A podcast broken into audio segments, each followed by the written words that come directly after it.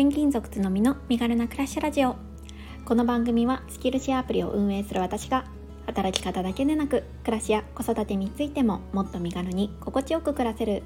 人を増やしたいという思いで毎日配信しています。毎朝6時に配信しているので、お気軽にフォローやコメントをいただけるととっても嬉しいです。おはようございます。7月9日8日土曜日です。皆様いかがお過ごしでしょうか。まず最初に、お知らせをさせてください。明日の9日の日曜日の21時からこちらのスタンド FM でパーソナリティをされているこいちゃん、ごちゃまぜラジオのこいちゃんと、コラボ生配信をしたいなと思っています。明日はですね、私の夫も交えて3人でね、お話がゆるーっとできればいいなと思っていますので、21時から空いてるよっていう方がいたら、ぜひぜひお耳を貸していただけるととっても嬉しいです。はい、今日のお話なんですけれども、最近ね、私いろいろ子育てで悩んでるよっていうお話を、前々回ぐらいの放送でさせていただいたんですけれども、たくさんのねコメントをいただいて本当にありがとうございました。コメント返しについてはちょっとこの後させていただきたいと思うんですけれども、そんな中ね、ちょっといろいろ子育てを振り返る中で考えたことがあったんですね。それが今回のタイトルにもあるように、日本のママって実は頑張り屋さんが多いんじゃないかなっていうようなお話になります。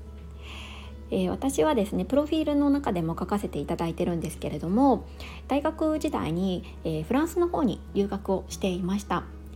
で、その時に学んだことってたくさんあるんですけれども、その中のね一つに、フランス人のママっていい感じで肩の力が抜けてるなっていうことだったんです。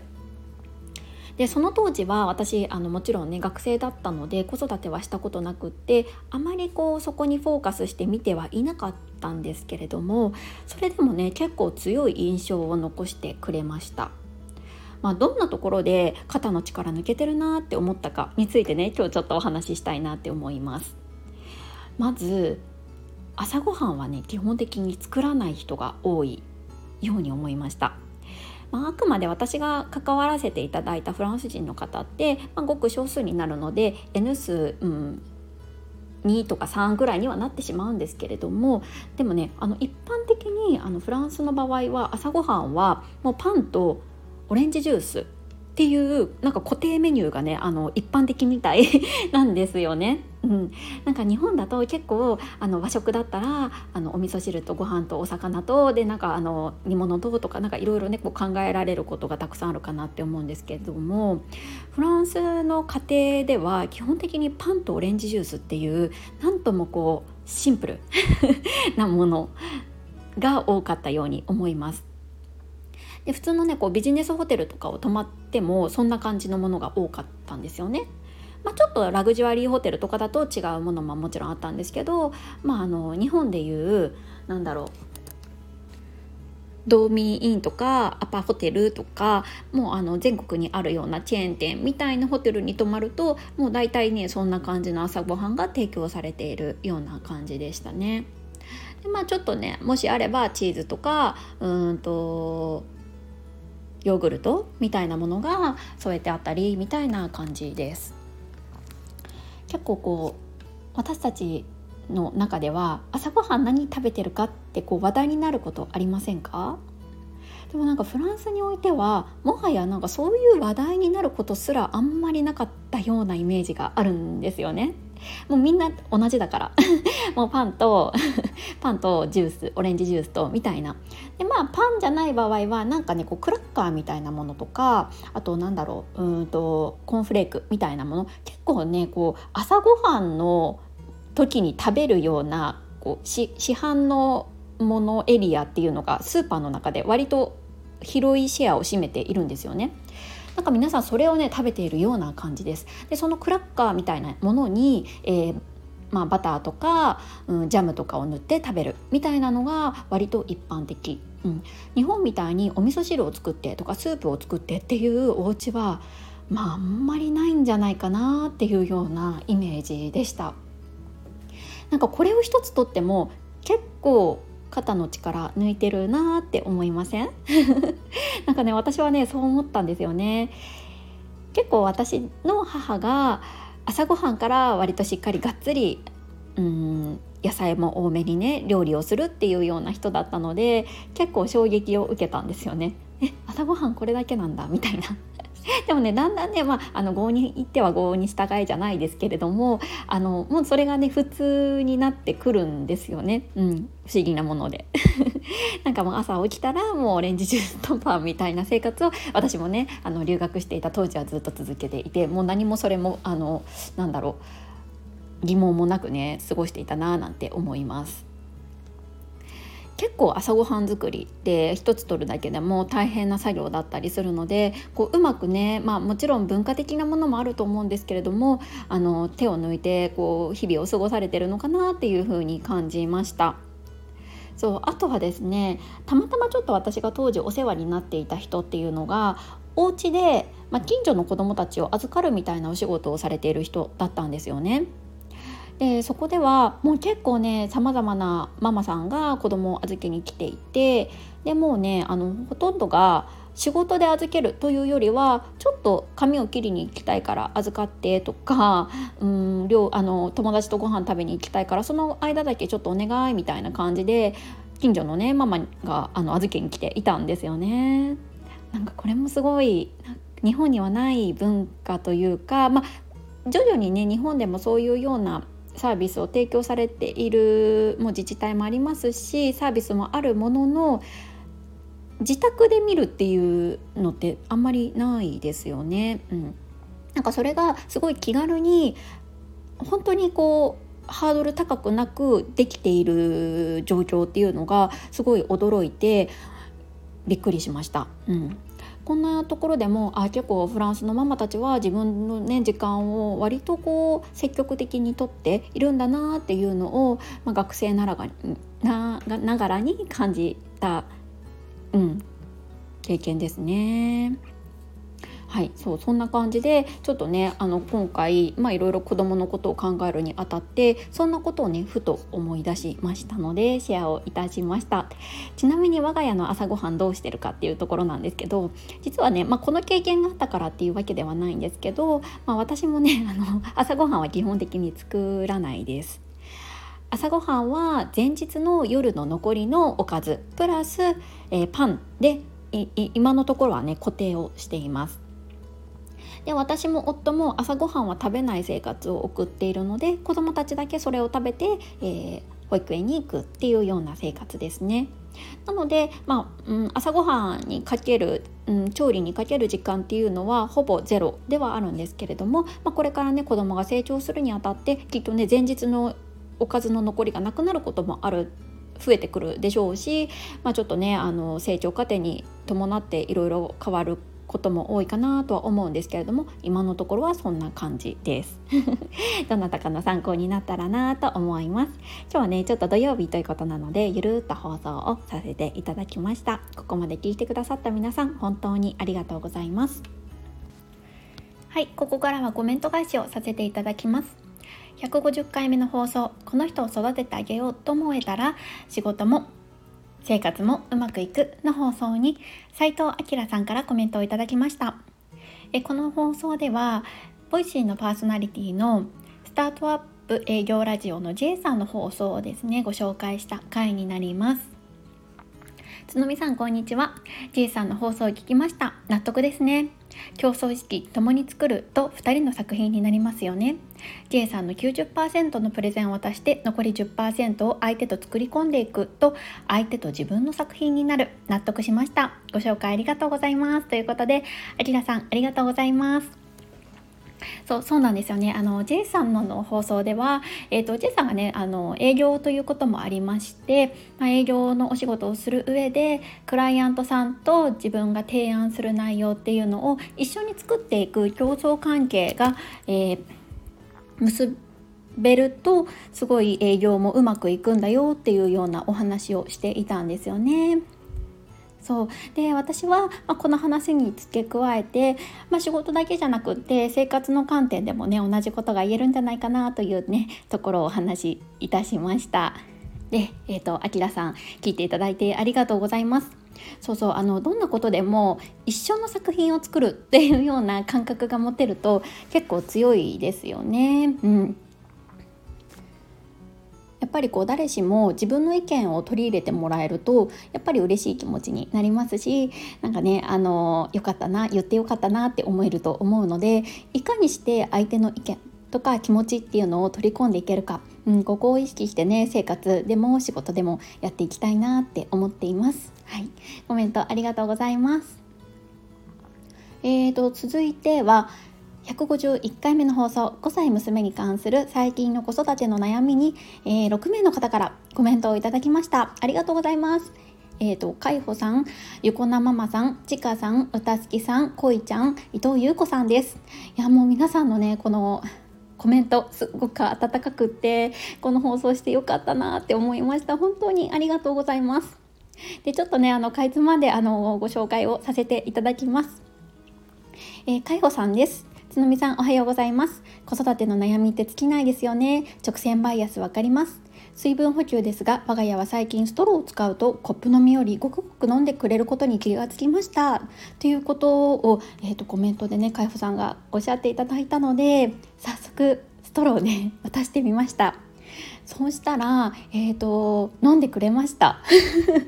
いやもう本当にありがとうございます。なんかもちろんね、保育園ではちょっと難しいんですけれども、家でもなかなか飲まなかったのでちょっと苦労していたんですが、ストローを渡したらなんかすごい嬉しそうにね、飲んでいたので、いや良かったなって思いました。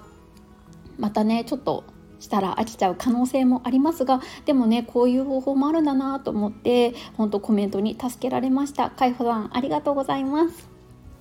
はい、続いてゆこなママさんです。つのみさん、こんにちは。残念なことに何も参考にしてもらえるアイディアがないんです。いやいや、とんでもないです。こうやってね、コメントをいただけるだけでとっても嬉しかったです。でも不定収穫の対応に困る感じすごくわかるっていう共感と、悩みを吐露する回も全然ありだと思いますよっていう気持ちをお伝えしたくてコメントしましたということですね。コメント本当にありがとうございます、ゆこなママさん。そうなんですよ。もうなんか日々ね、あ、こう来たかっていう、なんだろう、対応に追われて、こう来たかっていう、ね、要求がすごい多いですよね、子供ってねでも特にね、もう少しで3歳になる2歳次女のね、要求が激しいんですよこれね、共感いただける方多いと思うんですけれども、まあ、毎日試行錯誤の連続ですでね、悩みを吐露する回も全然ありだと思いますっていうことをおっしゃっていただいて、すごい気持ちが楽になりましたまたね、こういう回盛り込ませていただくかもしれないんですが、ぜひよろしくお願いします。このママさん、温かいメッセージありがとうございます。続いてちかさんです。つのみさん、こんにちは。我が家の娘も水分取らないです。お茶は高確率でタプタプ残して帰ってきます。いや、これね、結構驚きました。実はですね、ちかさんだけじゃなくて他の方のお子さんも同じような方がいらっしゃるっていうことで、あ、うちだけじゃないんだっていうのがね、分かるだけでもだいぶ救われますね。で、ちかさんがね、その後に客観的かもしれないですが、体が本当に欲しているときは飲んでいるんじゃないかなって思います。というのも、私自身が水分摂取少なめ人間なんです。子供の時はかなり少なかったと思います。それもあって飲まない気持ちもわかるという感じですっていうことですね。なるほど。しかもちかさんもお子さんも熱中症になったことがないっていうことなんですね。なるほどなるほど。中でこれもすっごい安心しました。きっと体質的にそんなに必要じゃないっていう子もいるんだろうなって思いますし、ね、大人でもね、いますので、なんかまあそこまで気にしすぎなくてもいいのかなっていうふうに、このちかさんのコメントを見た直後すごい思ったんですよね。いや、本当にご自身の経験とかお子さんのね、こととかをお伝えいただいて本当にありがとうございました。はい、続いてうたつきさんです。つのみさん、こんにちは。水分取ってくれないとこれからの時期心配ですよね。お子さんによっては水筒に原因があることもあります。飲みづらいとか、水筒の柄が気に入らないとか。水筒を変えたら飲むようになった園児さんもいました。一緒に水筒を買いに行くのもありかもしれないですねということで、こちらいただいてまして、ね、実はこれ多分水筒が好きじゃないのかなとも思ってるんですよ、実は。この歌引きさんからのコメントをいただく前もずっとね娘が水筒を変えたいって言ってて、でもなんかねこの水筒を変えるの何回目だろう、3回目とかなんですよね。やっぱりこう子供にとって毎日持っていくものって水筒ぐらい、水筒とあとなんだろう園に持っていくバッグぐらいなので、やっぱりこう水筒が他のことのこう違いをこう見られる唯一のものだったりするんですよね。だからかわからないんですけど、何々ちゃんのこういう水筒すごい可愛くてよかったとかなんかすごい言っていて、水筒が気に入らないのかなともずっと思ってたんですよね。そう、でもだからといってなんかたくさん買いすぎても買い与えすぎるのもねどうかなって思っていて、そこがね結構ね悩みなんですよね。でこのコメントの後に歌月さんがいろいろとね声掛けのコツ、お母さんこの飲み物好きなんだよねとか話しつつ、〇〇ちゃんはどんな飲み物が好きなどと話すといいんじゃないですかねみたいな、この声かけの仕方とかもお伝えいただいていて、いやすっごい参考になりました。さすがね元幼稚園の先生だなっていう感じで、多分このコメント他の方も参考になる方多いんじゃないかなって思いました。でね体が痛いっていう時に絆創膏を貼ってあげたりしたらいいっていうこともおっしゃってて、これをね実際試してみたらなんか絆創膏が嬉しかったみたいで、なんかあまりその後言わなくなったんですよね。いや本当にありがとうございます。とっても参考になるコメントでした。たつきさんありがとうございます。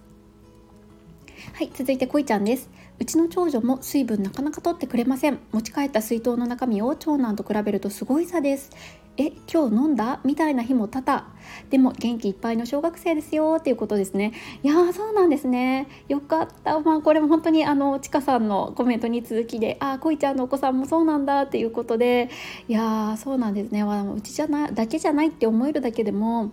だいぶ救われます。そうなんですよ。うちも今日一口も飲んでないでしょっていう日もねあるんですよね。で、いや飲んでないよねって聞くと飲んだって言うんですけど、明らかに減ってないんですよね。いやでもね個人差あるのかなって、今回の放送をきっかけに思えたので、私もあんまり口酸っぱく言わないようにしようかなって思いました。こいちゃんありがとうございます。はい、最後に伊藤優子さんです。うちも水筒の減りが少ないです。うちはザ・ダンジっていう感じの子なので、飲んでくれたの嬉しいとか、全部飲むなんてかっこいいというか言うと飲んでくれることもあります。なるほど、これもいいですね。飲んだ時にもうすかさず褒めてあげるってことですね。なるほど、うちもやってみようかな。結構ねうちも褒められるとねやっぱ喜ぶので、やってみようかなって思いました。ありがとうございます。痛い発言ありますよね。自分が子供の頃そうだったかも。でも幼稚園に行くと元気になるんですよね。悩ましい。悩みがなくなる頃には子供が成長しているんですよね。私は育児に翻弄されていますということで、ゆうこさんありがとうございます。やっぱり痛い発言あるんですね。うちだけじゃなかった。そしてね伊藤ゆうこさんもご自身が子供の頃そうだったかもということで、やっぱりなんかねこう嫌な気持ちとかを伝えるときにね出ちゃう言葉なのかななんて最近は思っています。本当に悩ましいですよね。そんな悩みあったんだったなって思う頃にはもうね子供も大きくなっていて、きっとこの繰り返しなんだろうなって思います。私も過去振り返ってみるとやっぱり長女のことでいろんなこと悩んだんですけど、でもやっぱりそれはその時その時の一時のことで結局乗り越えられてきていたので、この水分問題とかね痛い問題とかもきっとそのうちね忘れ去られるぐらいの悩みになるんだろうなって心のどこかでね思ってはおります。いやでも育児って難しいですね。